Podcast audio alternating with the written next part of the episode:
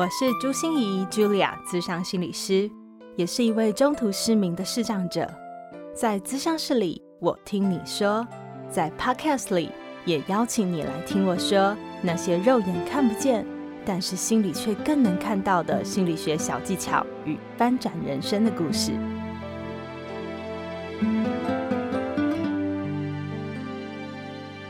我们无法保证我们做任何事情一定会有最好最好的结果，但是呢，如果我们没有做任何的尝试，生活将不会有任何的改变。Hello，你好吗？我是朱芯仪，Julia，咨商心理师，欢迎收听朱心怡说心里话。今天职人来谈心的这个单元，我们要聊聊创业这档事。讲到创业，就会让我想到生孩子。其实要生一本书，像我自己要生一堂线上课程，我就觉得啊，实在是好难哦。何况我们要生出的是一个事业呢？从怀胎十月啊到生产啊，你知道要面临多少的痛苦折磨吗？然后呢，生出来以后，你就要把它好好养大啊。所以我们也会面临的很多的困难、很多的挫折，还有别人的眼光，甚至是啊，你也会想说，哎。养出来的这个孩子会不会很叛逆啊？会不会为我所用啊？会不会还按照我的期望好好的长大呀？这都是一个创业家需要去思考的问题和需要去面对的事情。那我们今天呢，就邀请到一位才八年级生却拥有破百位以上的团队伙伴的女创业家 Hannah。一起来跟我们聊聊创业需要什么样的心理素质？因为 Hannah 不只是自己创业成功，她也辅导了破百位以上的朋友都可以创业成功哦。所以就让我们用 Hannah 的视角来一起谈谈创业到底需要什么样的心理素质，才可以顺利的推进吧。Hello，大家好，我是黑娜。嗯，Hannah 的声音真的非常甜美可人，跟她的人一样哈、哦。可不可以请 Hannah 来跟大家先分享一下你的工作或你创的业到底是什么，然后内容到底是什么？好的，那嗯、简单来说呢，就是经营平台，就是我可以帮助想买东西的人去媒合他们的需求，然后也可以教想要赚钱的人在这平台当中也有自己的一个小小的事业这样子。那所以这样子，呃，创业时间大概有六年多左右的时间。哇，六年多左右的时间，然后就可以打造破百位的无敌舰队哦。对。很厉害，很厉害。所以工作内容上来说，你说就是在平台里面工作，然后帮大家媒合需求，没错。嗯嗯。然后你说还有另外一个工作内容是培养其他人也能创业，对，OK OK，一个微型创业，可以跟我们来分享一下到底什么是微型创业吗？因为感觉，诶，它是不是跟我们传统以为的创业很不一样？嗯，当然，因为其实像是一般的创业来说，它要支出的成本跟风险都是很大的。因为我们都知道说，诶，开店通常都是开在马路上嘛，那开在马路上，大部分就是会需要店租、成本、人力，然后呃，再来就可能会需要做到一些行销广告这些等等。那这个费用就是动辄，嗯、像我之我们家之前在呃我开始这个微型创业之前是有先去评估过加盟咖啡店的。好，嗯、那这样的一个加盟店呢，一开始的这个资金就需要上千万，这其实 对当时的我可能在二十一岁、二十二岁是有点害怕的。OK，、嗯、所以在这样的一个微型创业当中。呃，以以最基本来讲，就是投资的成本不用来的这么的高，对，然后嗯、呃，很很多都是一个 package 都已经是配套好的，就我们不用从头的再去找资源，嗯嗯，所以微型创业听起来它其实也是创业，可是因为它是微型，也就是呃不用一次梭哈，感觉你好像就是一张牌一张牌的打，你有多少能力就打多少多大的牌这样子。的感觉，这么说，对，就是一开始的投资成本可以减少非常多，嗯、会比较适合呃年轻人呐、啊，又或者是说，其实因为疫情的关系，大家在呃金钱的使用上面又更加的保守了。哎，所以听起来微型创业的这个应该讲说门槛，或者是心理上面他需要承受的那种风险或挑战，好像就没有我们传统创业说要自己开一家店。或者是自己创一个什么事业来的那么的高，没错，嗯，对，所以更适合大家去入手。嗯，非常是这几年的趋势。哦，嗯、这几年的趋势都是微型创业的。还有，很多很多，对，就是对，因为应该说现在其实很多人都会想要创业。那在马路上面，我们都看到，好像这一家马上又开了，哎，马上又关起来了，马上又换别家了。现在其实 在在这几年，大家的创业动机是非常高涨的。对，但是就是又就是因为现在资讯的发达嘛，想要找一些微型创业的机会，其实是非常多的。所以 Hannah 讲到，你看这这个这波疫情，我们真的就可以很血淋淋看到，就是我们本来的那些店家，或者是我们本来去的一些餐厅啊，全部都好像，哎，重新洗牌过了一次。嗯，这是、哦、对。呃，Hannah 可以跟我们再多说一些吗？就是你说最近。或者是这几年会感觉到大家的创业意识特别高涨，为什么呀？原因我觉得有几个。第一个呢，就是现在也可能是因为疫情的关系，又或者是前几年很流行的斜杠，大家都会知道说，哎，一份的工作只有一份收入其实是不太够的。嗯、哦，那大家就会觉得说我需要就是有第二份的专长，这这也是就是让自己变成是更无法被取代的。对、嗯，那再来第二个就是说，嗯、呃，有第二份收入，也许在呃年轻人在买房子上面是更加有机会的啊。现在房子真的很恐怖的贵啊！对对对，这我觉得是很现实的一个问题，所以才会那么多人会想说，哎、他们也想要有呃，会想要创业呀、啊，第二份的收入这样子的想法。嗯嗯嗯，对，还有未来的通货膨胀啦。而，我觉得还有一个点可以值得跟大家分享一下，就是其实。呃，如果我们只是一般的在做就业的话，那这这部分就会是，嗯，我们有工作就会有有有收入嘛。对，就是很多人都在想说，哎，那我可能到什么时候我才有机会能够退休？其实这议题在现在台湾人有点不太敢去思考，我要到几岁我才有机会能够退休？因为钱赚的不够多。就是大家通常现在在考量的不是收入的多寡，而是收入的结构。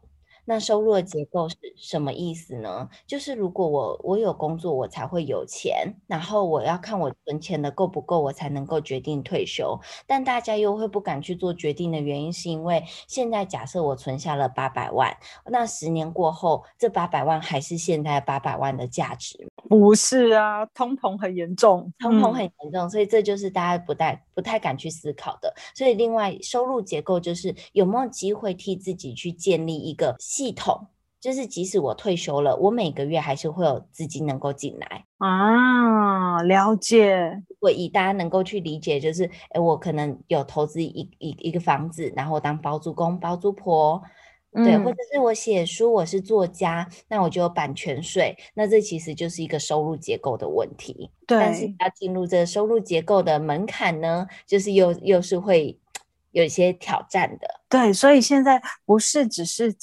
问说你的现在的收入多少？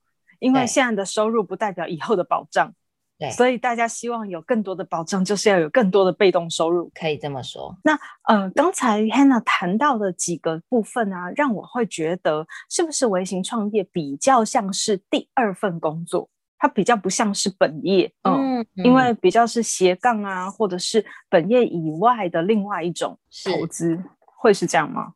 它会比较像是循序渐进的，嗯，就就像我们刚才聊的嘛，我本来有一个本业，但我透过就是下班之余的一些时间，我来做一个微型创业，慢慢的，如果我这个呃微型创业的这个哎这件事情的收入差不多跟我们的本业差不多的时候，其实这时候才能够让我们是有选择权的人呐。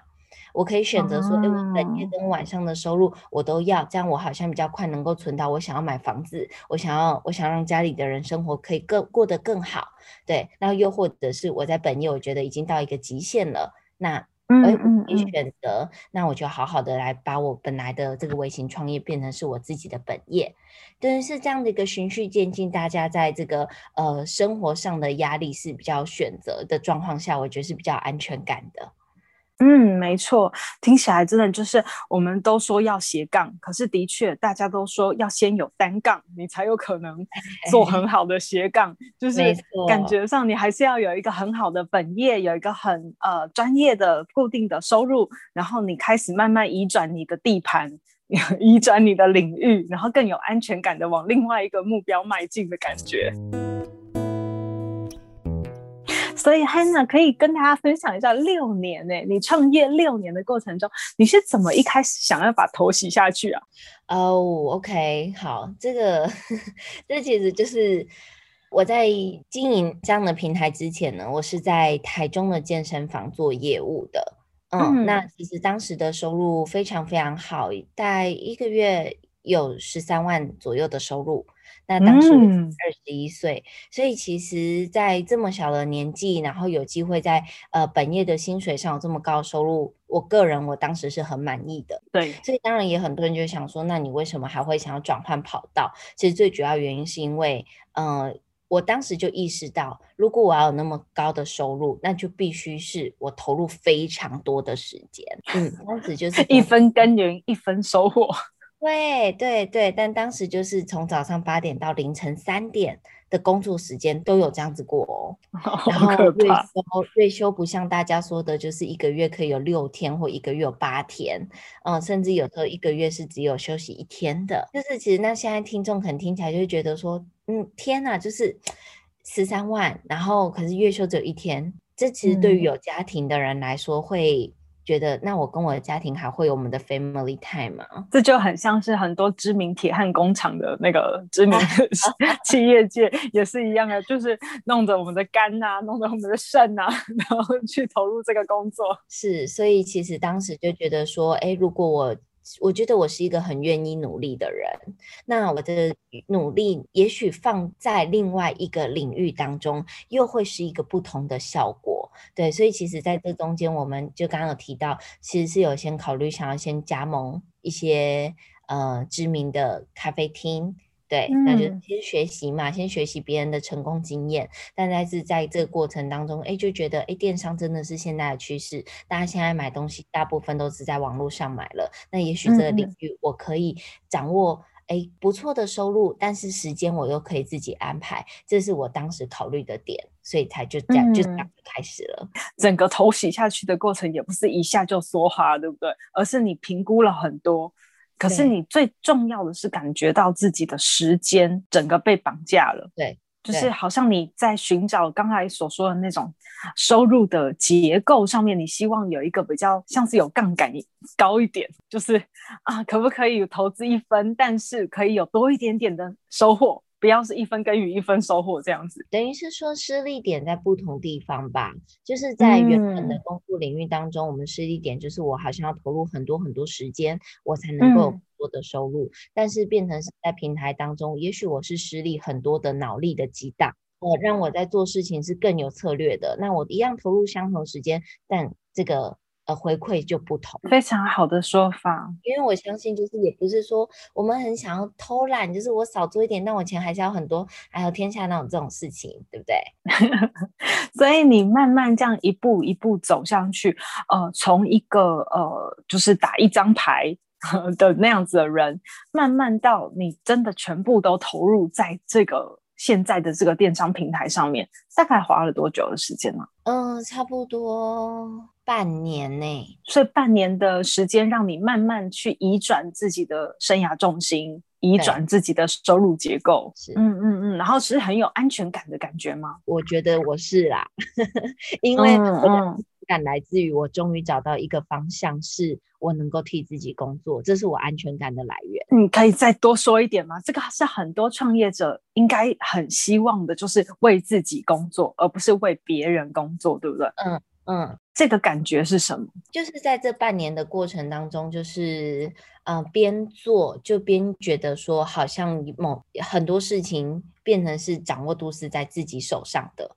那也许在前面初期，你说来的收入。没有那么多，这很正常，对。但是在这个过程当中，哈，我我能够感受到，我现在这个这件事情，我抓到这个手感了。我如果持续再投入更多的时间，或者是我做的更多，我是否能够为我自己？如果我想要多拿一点收入，我就多做一点。嗯，我在这上面，所以当时我才会很迫切的希望，我能够在半年内的时间，就是自己当老板了，就不当人家的员工。所以自己当老板这种感觉很爽哦。很有掌控感。我觉得那是一种比较，就是看我们的本业本来是什么。嗯因为我觉得我的本业过去是非常非常非常辛苦的，那当我做这样的一个转换的时候，嗯、我觉得心理素质已经被本来的本业打得非常好，就是哎这样不会啊，不不辛苦不辛苦，但其实在别人眼里就是不容易耶。但我的 我的调子就是哎，我觉得真的很还好哎，所以你会鼓励大家吗？就是在微型创业之前，那个先从本业里面去磨练。一些东西，然后再到微信创业会比较容易。我非常鼓励是这样子的模式的，因为一定要在一个领域去、哦、去，不管是人际关系或者是在判断事件上面，我觉得都是需要经过磨练的。嗯、所以以前的那些磨练都是未来的养分，让你可以自己当老板。这真的是，我觉得，因为我当时我是在呃毕业之前就进入到健身房的这样的一个领域，那。我在想，如果我是在毕业之后就进入到可能每天朝九晚五这样的一个工作，我想也许我这辈子不会有创业的想法。对，我想是。可是你看哦，其实我们当我们谈创业的时候，或者我们谈老板的时候，大家会想到的都是、嗯、呃光鲜亮丽有没有？然后可以掌控自己的时间啊，掌控自己要做什么事啊，然后你赚的钱都是自己的啊，你不用为别人工作，也不用看人脸色啊之类的。嗯，可是。我觉得大家都没有思考过，成为一个创业者要付出什么样子的代价，或者是面对什么样的挑战和挫折，应该也是一般人无法理解的。我当时在起初一开始的时候，因为创业总是这样嘛，创业初期所以结识。这句话是我很 早期给自己的 slogan。对，就是我以前也是一个很爱跟朋友出去看电影呐、啊，然后呃有娱乐的时间，然后是一个非常爱买衣服的一个女孩。啊，是是，所以在在我刚开始的时候，我就觉得，哎，我创业我必须要很精确的花我现在拥有的资金。好，因为这微型创业其实我是没有走过一个贷款的一个过程的，然后通常创业是势必要过这个贷款，嗯嗯，所以我当时呢就是知道我很冲刺，我很希望我一个月的收入可以赶紧的再回到健身房当时的收入，因此在一开始最重要的就是财务管理，我大概将近有一年左右的时间是没有跟朋友出去唱个歌，这几乎是没有的哎、欸。哇！可是我我我我务必要说，可能是当时的目标是非常非常明确的，因为动机很明确，因此我的目标也是很清晰的。嗯，我可以跟大家分享我的动机，就是第一，我是希望自己的生活品质是好的；第二呢，也是希望说未来也许我的爸爸妈妈年纪会越来越长，那嗯，他们终究是会走到退休的阶段，我在照顾好。的同时，我是否也能够照顾好他们？那也许我们在想的是，我们有没有钱可以照顾他们？但我想的更深的是，呃，在我们小时候都是爸爸妈妈愿意花时间陪我们，但他们老的时候，我能不能够也有时间能够陪伴他们？这是我很大的一个动机跟目标。所以在这个动机这么明确的过程当中，我就觉得，如果我今天多玩一分。我的速度就会少一分。Hannah 在讲的真的是很重要诶，第一个是你要明确你的动机，你的动机很清晰，因为动机才会变成以后的动力。要不然有谁要这样子逼自己啊？缩衣节食，然后整整一年不能跟 朋友出去唱歌，对，大家会觉得苦不堪言。可是如果你有很明确的动机，你就有很明确的动力来支持自己做这件事情，真的。而且我很想跟大家分享，在那一年，其实我没有感觉我是痛苦的耶，就是跟 朋友出去玩什么的，我觉得没有，我真的很想这样。你们先不要约我，我这一年就是好好想要好好的在事业上冲刺哦。哎，你看做每一件事的动机，我觉得真的都是这样哎，因为像我也是呃。我我现在在警专上课嘛，要站连续六个小时上三班的心理学的课程，然后而且我晚上七点到十点半还在上另外一个课程，所以其实我那一天的上课的状况是很就是很恐怖的，然后大家都觉得哇，朱芯仪一定超疲累的，可是你知道，我就觉得不会耶，你在你之后当然会有一点累，因为要连续站那么久，你其实是很会累，没错。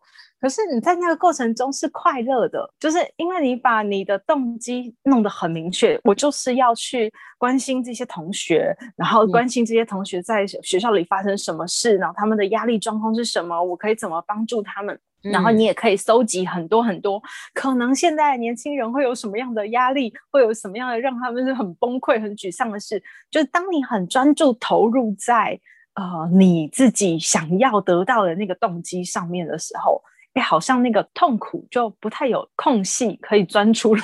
是，没错。接下来呢，你又遇到了什么样的考验？当你财务已经比较平衡了之后，接下来的这些考验，我觉得第一个就是在情绪管理上吧。哦，就是因为你接触的人会越来越多，嗯、然后也许有些人的年纪比我长一些，那也许大家的思维跟想法都、嗯、都不一样。但是我们是在做生意的状况下，我就必须得要去让自己的情绪管理是能够再更加的提升的。来去有更多的同理去想，哎，为什么这个人会想这样的一个问题？然后为什么这个人的呃行为会是这样的模式？哎，那现在我我这样子很好奇的问一下哦，因为呃你说的是做网络电商平台嘛，为什么这个平台会需要这么多跟人之间的互动？是跟客户吗？还是这就回到刚刚讲的，就是大家会想要来微信创业，所以像是这样子的平台是开放加盟的，嗯、所以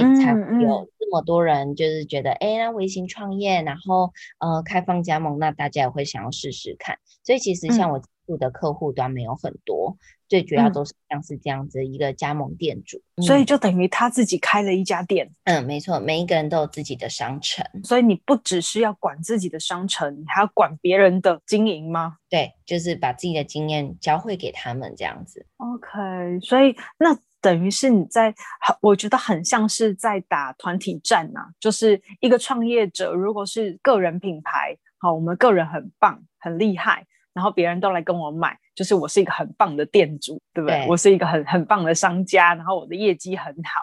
可是如果当你不只是一个业务，你还想要呃创业，我感觉好像不止就是卖东西而已，是还要带人，对。这就是我们在做的往收入结构的不同去做的这个变化啦。嗯。对，然后当你辅导成功的人的时候，诶，他们也可以在这个电商平台上面销售更多的东西，那你也就获得更多的好处。是。可以这么说，哎、嗯，所以你可以举一个例子吗？像什么样的情绪管理会是你很冲击的，或者是什么样的同理心啊，是你很很难培养的？我初期觉得最挫折的事情，就像我刚开始就是大概二十一、二十二岁，在这么小的年纪，其实我觉得大家经历的事情是不够多的。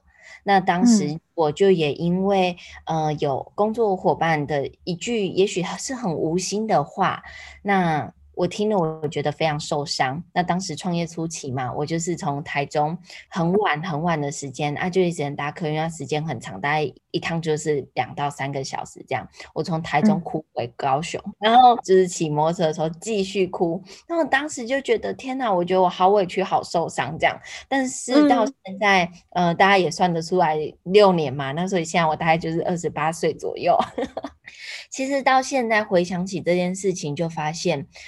完全没有感觉耶，而且现在就是，如果在听到别人说一些会受伤的话的时候，其实完全不会往心里面去，就会觉得，呃，这是这个心理素质是在这个过程当中慢慢去建立的。因为我就觉得每一个人一定都会有每一个人的想法，那我们也没有办法满足不同的人。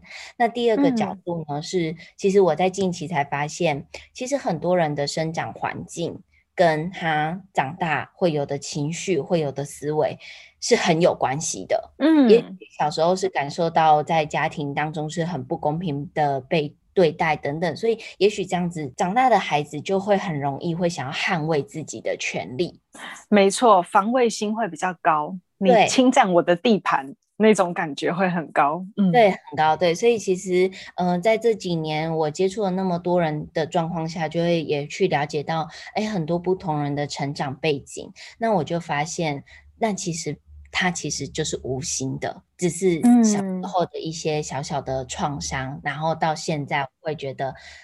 我会没感觉，然后去如果我在意啦，我会去了解说，哎，当时你怎么会这么想？那我们是不是有什么样子一个误会？那我们也许可以怎么这样怎么做，我们彼此可以合作得更好。哎，那 Hannah，我呃我不知道这个会不会问得很奇怪哈，可是我真的觉得那个那个当时你的情绪。非常非常的大，你看从台中的车上哭回高雄，那时候的你是什么被伤害到了？我觉得那时候的我是在对于我的工作团队、对我的平台、我的事业，我是很全心全意的。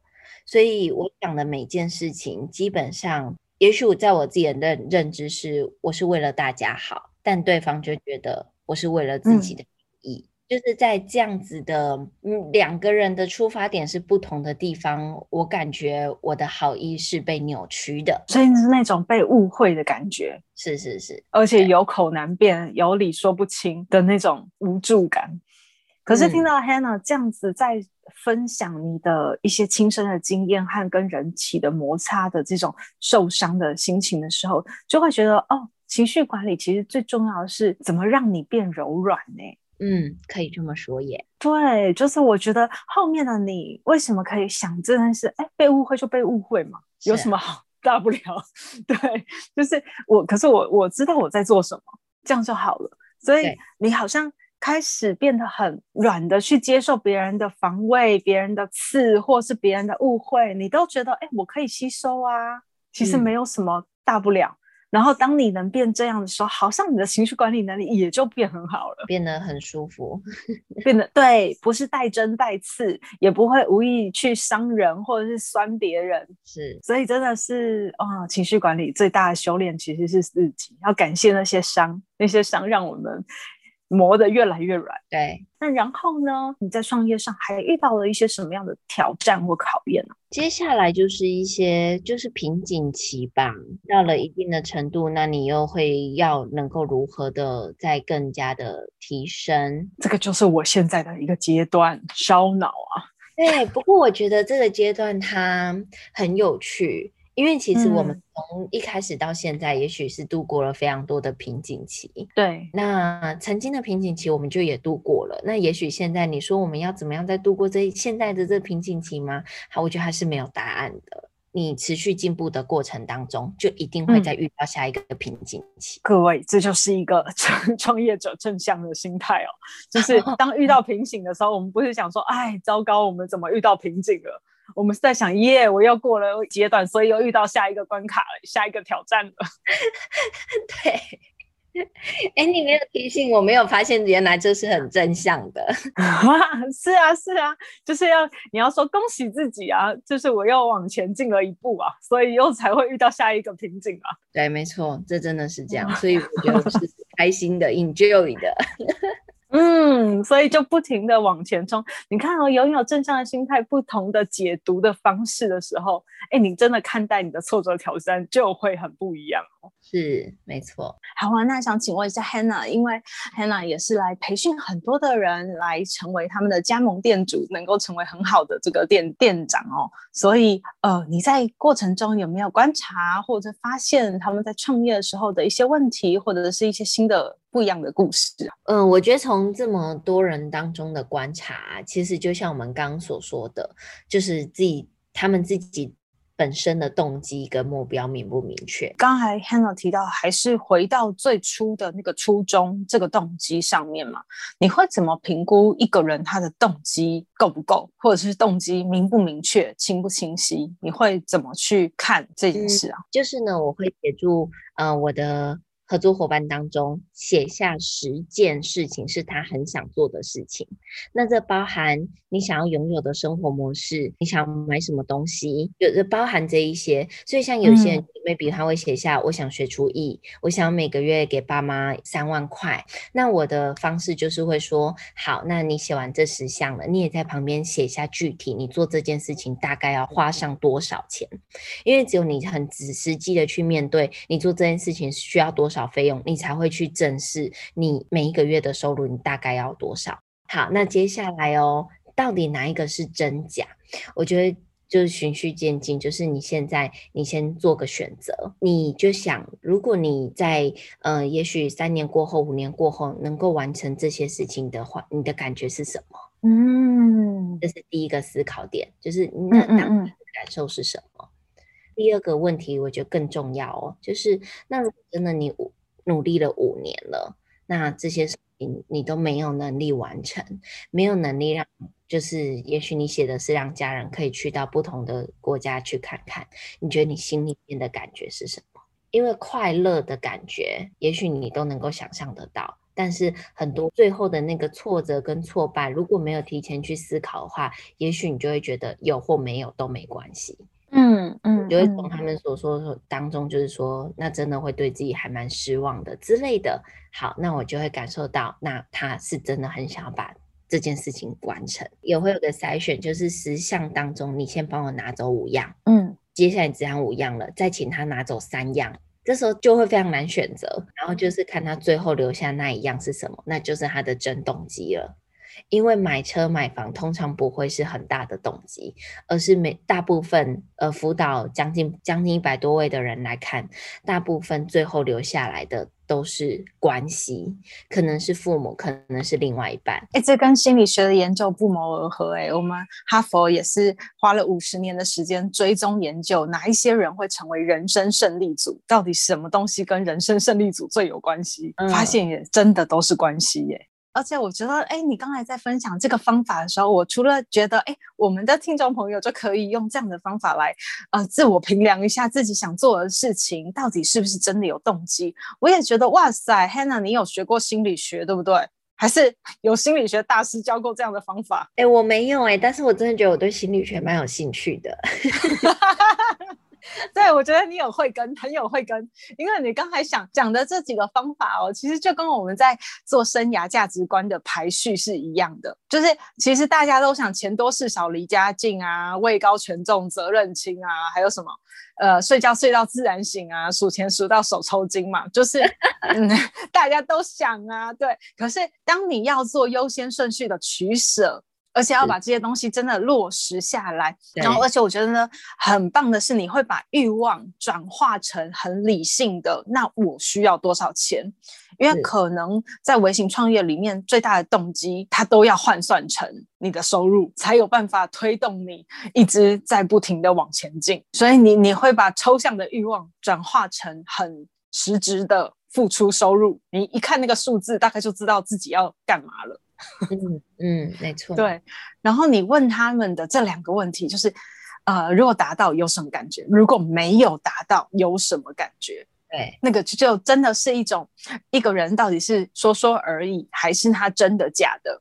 其实最重要就是动之以情啊，他的情有在动，嗯，他就会比较是真的。嗯，没错耶，真的。所以我们都说情绪的力量是理智的七倍大，在心理学的研究里面。嗯，所以我才说你这么有慧根，你 你从 头到尾在引导的都是一些心理学里面很重要的方法耶。哇，那那我会很开心，因为就会更适合在你的频道里跟大家分享。是，而且我觉得你以后就可以出去说心理师挂保证，这样子的方法是适用的。好。